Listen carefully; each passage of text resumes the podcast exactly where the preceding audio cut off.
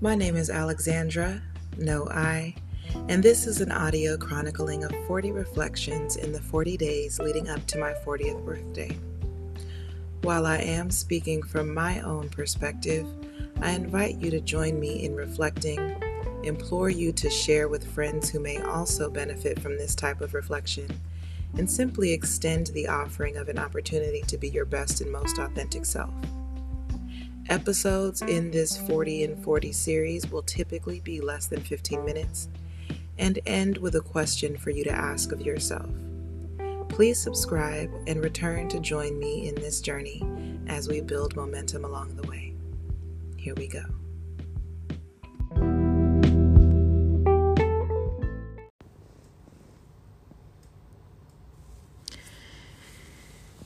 Going a little further into thinking about new connections and some of what they may show you about yourself.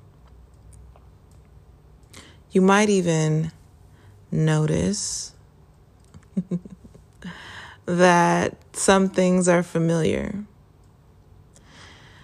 For example, I'm a music lover and I do like a lot of different kinds of music, uh, but I do have some particular favorites. And I will go ahead and openly admit here that sharing songs, exchanging songs, may be a bit of a love language for me. And really sharing of media in general, but specifically music. But because I do have some niche uh, genres or subgenres or artists that I am into, there are certain friends that I I'm only comfortable sharing those sorts of things with. MF Doom, for example, uh, people close to me know that I'm a huge fan. And I'm also aware that not everybody knows who that is and not everybody is into his work. So there are only certain friends that I might, you know, share uh, if I'm, you know, having a day where either MF Doom is in heavy rotation or say if he just comes up in the shuffle.